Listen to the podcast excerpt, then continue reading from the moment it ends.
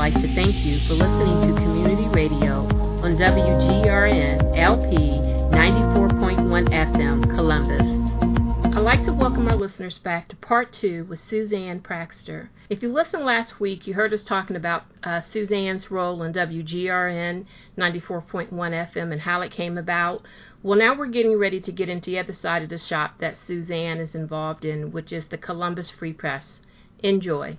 And Ernie, before we continue on, before we get into her talking about Columbus Free Press, do you have any more questions you want to ask her regarding WGRN? Yeah, I wanted Suzanne, if she would just tell tell the listeners a little bit about her show that she has on there. So I'm not Good the one. host of any show, uh, but I do produce my husband Bob Fitrakis' show, The Other Side of the News, and he's literally oh. been doing a show that's been on WCRS and WGRN since the early part of this century. And he's been a radio talk show host on WVKO and WSMZ Air America and everything throughout the years. So he's a veteran uh, radio show host. And I'm one of those people that likes to be behind the scenes. So my talents lie more in making sure he has gas, making sure everybody has the logistics, making sure everybody uh, gets on on the uh, nowadays on the Zoom on time, making sure he looks all right when he's on his Zoom, and everybody knows what they're talking about. So the other side of the news is mainly uh, current events, news, and uh, political commentary, social justice issues, pretty much whatever's going on in the community. For instance, you can probably imagine our last couple of shows were about the whole anti police brutality, Black Lives Matter movement. Mm-hmm. Yeah.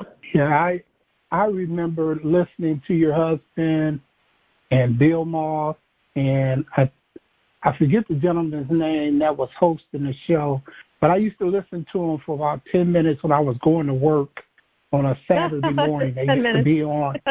yeah, yeah. I used to, you know, on my way to work, I would, I would, uh, I I'd be listening to them, and they were had like a roundtable discussion, kind of, you know, discussing current events within the Columbus uh, community. So, so that's was kind that, of was that WVK? Was that WVKO? Yeah. yeah, yeah, yeah, with Charles yeah. Traylor and all that. Yeah, yeah, yeah. It was uh, mm-hmm. it was it was pretty intense discussions. They they had a lot. Yeah, my yeah. Bob is well known for his ranting and raving on the air. But people seem to like that. Yeah. And Ernie, just to think, all those years ago, when you were listening to him on the radio, you would never think that you would be sitting up in one of his studios, record, producing and recording the show. Right. Exactly. and who would have thought we would have actually had our own radio station, two of them? You know, never would have really imagined yeah. that. Suzanne, so there is one question before we switch subjects. Is um, with the COVID nineteen, everyone has had an opportunity to step back and review some things. Is there anything that you can think of that you guys plan on doing different about the radio, uh, the studio, or your programming as far as WGRN? You know what? This is going to sound really funny, but the fact that we can do all this without having a studio is kind of a revelation. I mean, if people, if actually everybody has the capacity to make their own media at home and not have to go to an you know drive down to another place and and do their own media that really opens it up to a lot more people a lot more individuals a lot more voices could be heard. Um, i think we're moving rapidly away from there having to be you know that shared space because so many people are doing their programming from home i wonder if we even opened the studio back up if they'd even need to come back in I mean, it was a good place to learn, a good place to get to know each other, a good place to teach how everything operated. But if it's possible to actually produce programming that's you know got good enough quality and, and meets the criteria of what you know what, what you're trying to achieve, that's what I'm starting to think. It's like we're moving into an era where we're all going to be at a distance. Uh, I don't know for how long, but um, even though we miss each other and we'd like to see each other again, I wonder wonder if people will actually come back. I'm sure some of them will, because some of them have not embraced the the Zoom and doing it at a distance. But I wonder if some of them will just continue doing it at home. Yeah, and it's really kind of scary when you say that, but it's so true that not only just for WGRN and the facility there, but in general, organizations which have had rented and purchased office space in order to conduct business. And then COVID came along, and then everybody had, like you said, is working from home. So all these businesses are learning the same way how to do something different and that it can be done differently where they don't have to have that overhead cost of renting out a building or uh, purchasing a building or having all this extra equipment. And the exactly. scary part of that is that you're going to have a bunch of empty buildings and companies, you know, the office, the computers, the chairs, and all that stuff is just going to kind of be gone.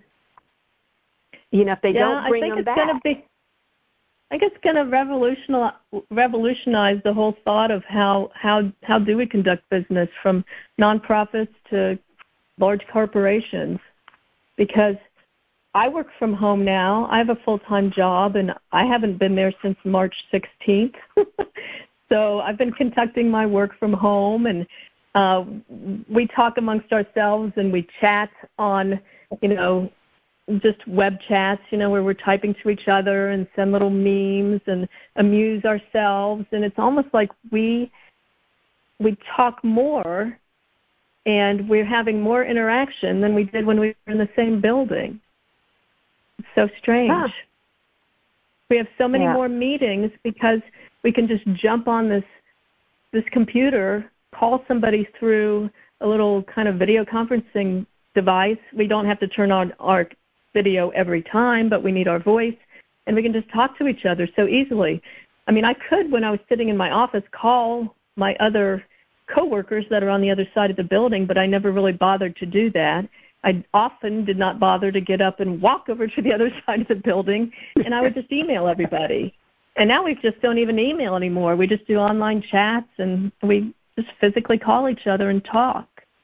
It's kind of it's kind of backwards, but it's making us have even more interaction and being closer to each other than we were before. And we're getting ready, yeah, well, as they me, say, our second wave.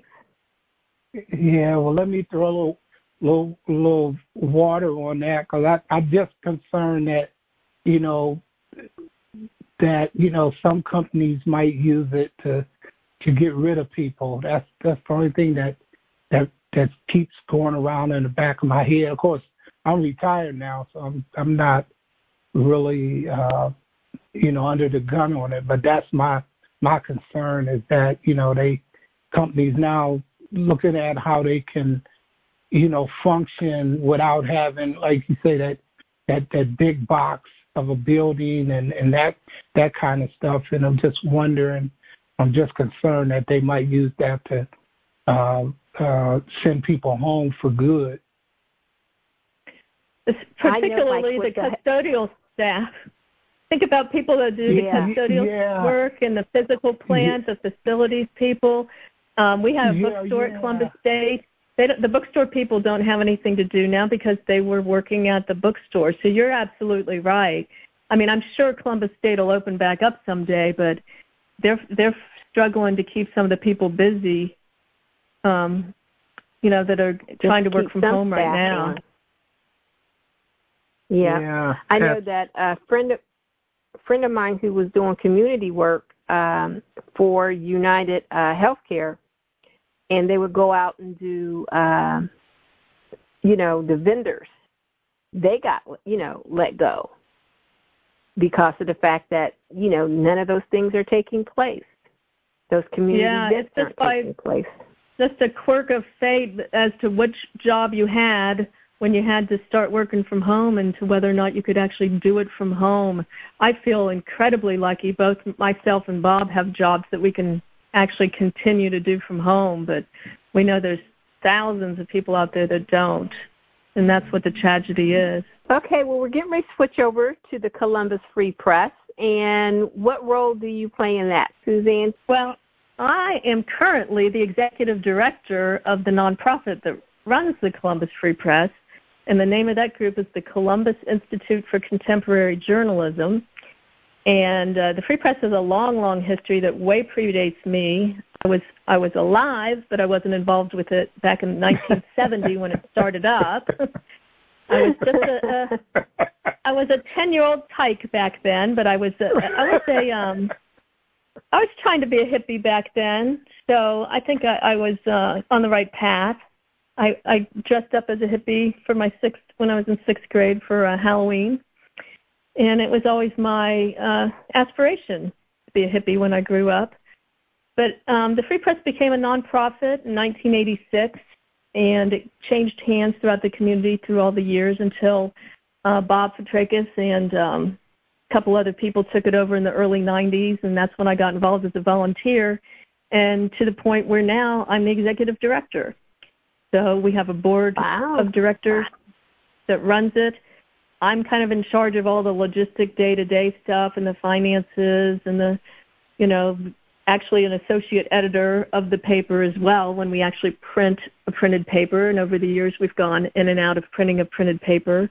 We've had the website since 1996. So I've been involved with it for many, many years. How long is that? 1990 is when I started. So that's like 30 years. Oh, 30 years, Almost. yeah. Wow. Yeah, about 30 years. Yeah. Telling your age, Susan. I know. I'm I'm an old lady. so so it's really it's really gotten more intense and harder to do as the years have gone by just because back when it was just a newspaper, it was just a newspaper. Now it's got two websites. It's got two Facebook pages, Twitter account, an Instagram account, and it's Wow. just a lot of stuff to handle. It's got uh, an email address, it's got a phone number. I mean, think of all the things, all the different ways that messages can come in and things to have to deal with.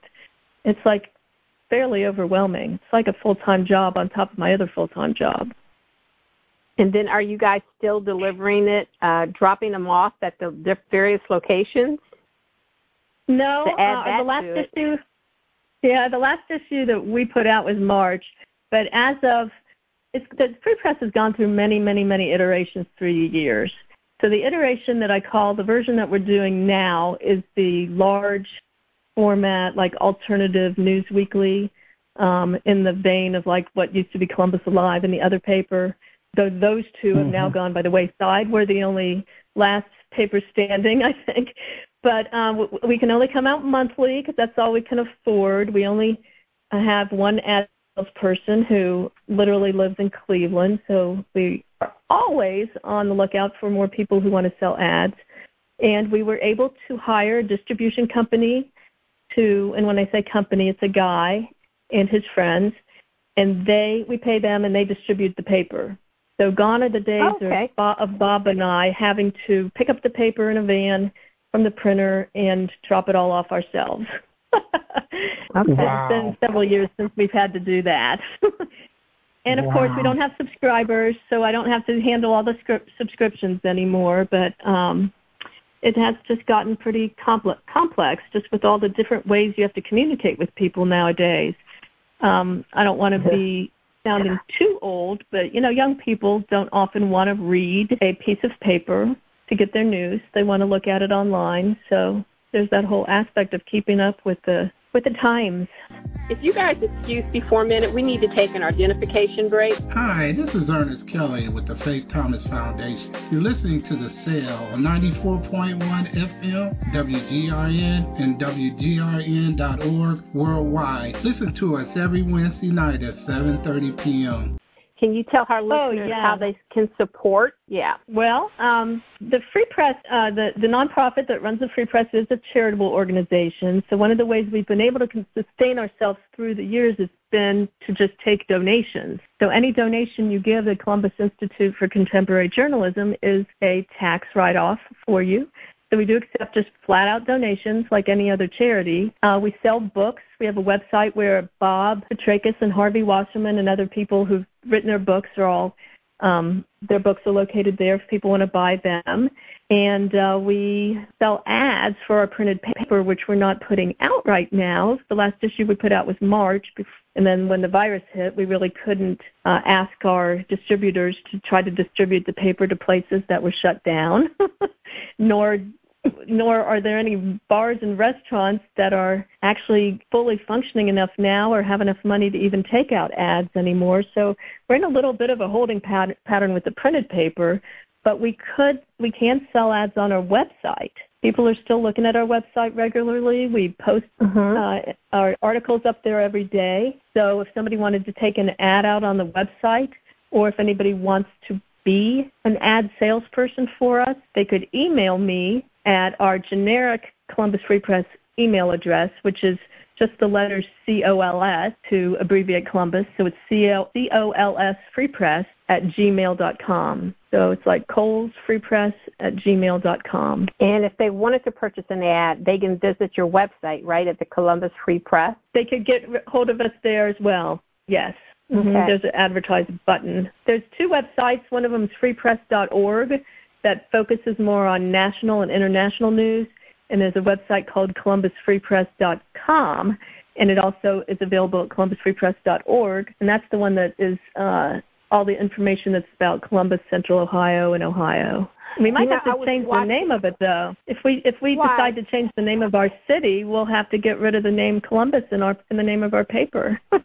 With all the statues coming down. Don't you know That is there's so a movement funny. there's a movement to change Yeah. the name of Columbus. There has been for years.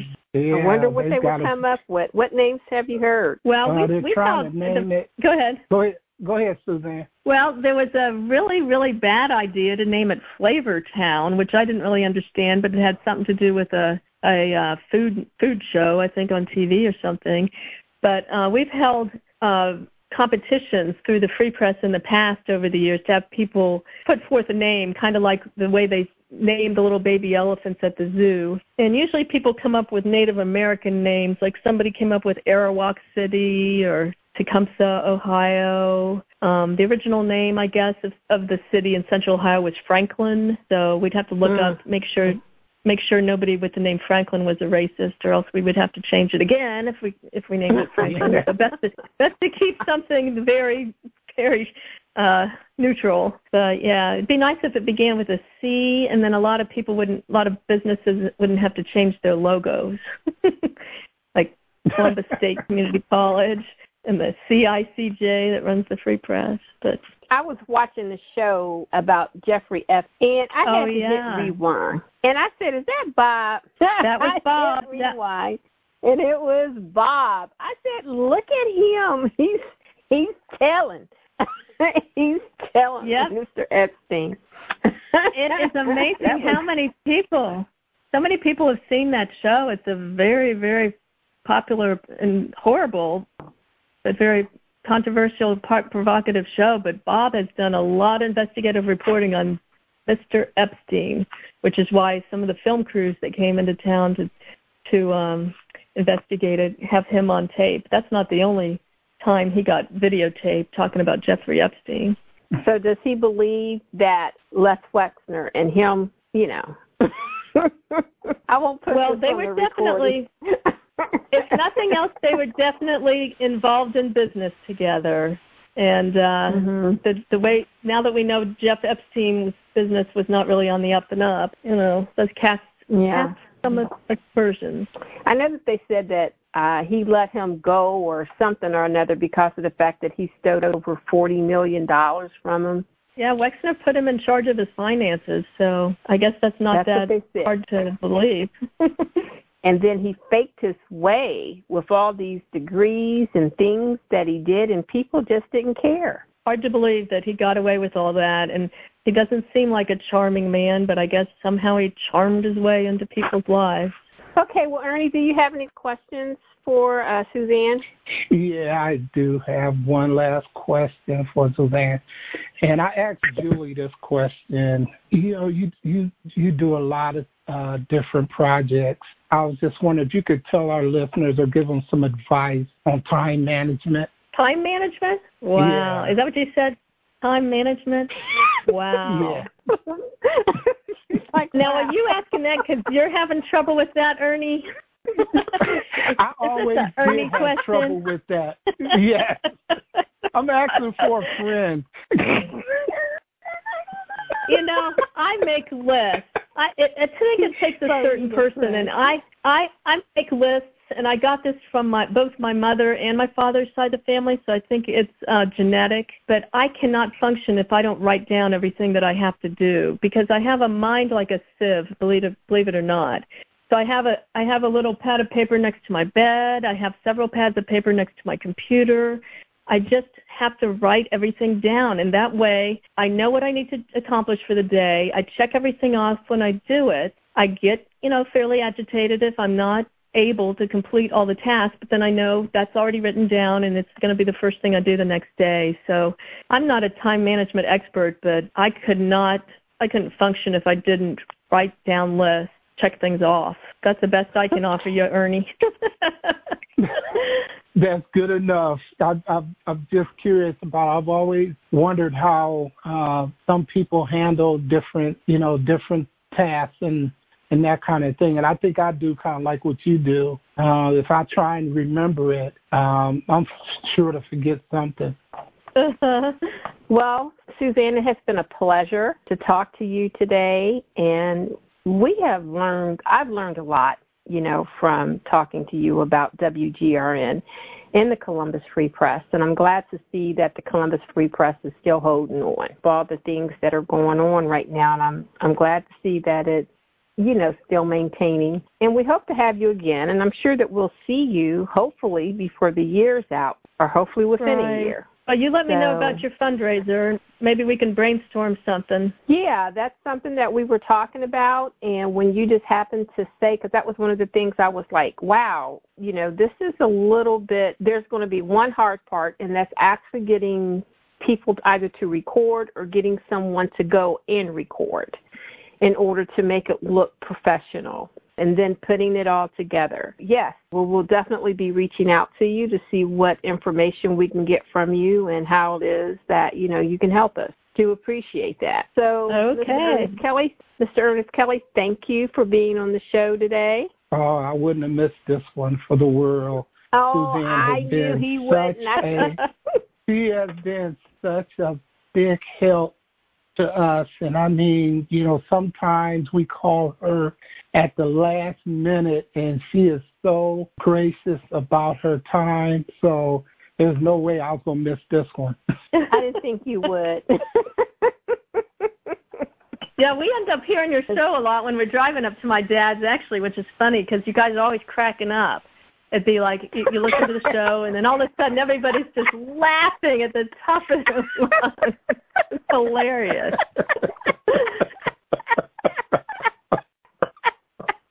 just like now.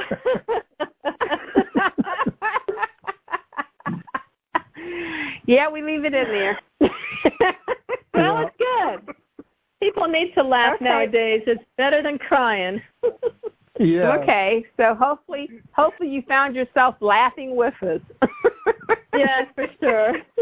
And so, Suzanne, thank you once again for coming on and allowing our listeners uh, to hear from you today. And thank you for sharing. Well, thank you, Felice, and thank you, Ernie. Yeah, with that being said, peace out. The Faith Thomas Foundation would like to thank you for listening to The Cell. We broadcast on WGRN 94.1 FM every Wednesday night at 7:30 p.m. You can also stream us live on Wednesdays at 7:30 p.m. on WGRN 94.1. For more information on the Faith Thomas Foundation, please visit our website, Facebook, and follow us on Twitter. Our Twitter handle is Faith Thomas FDN.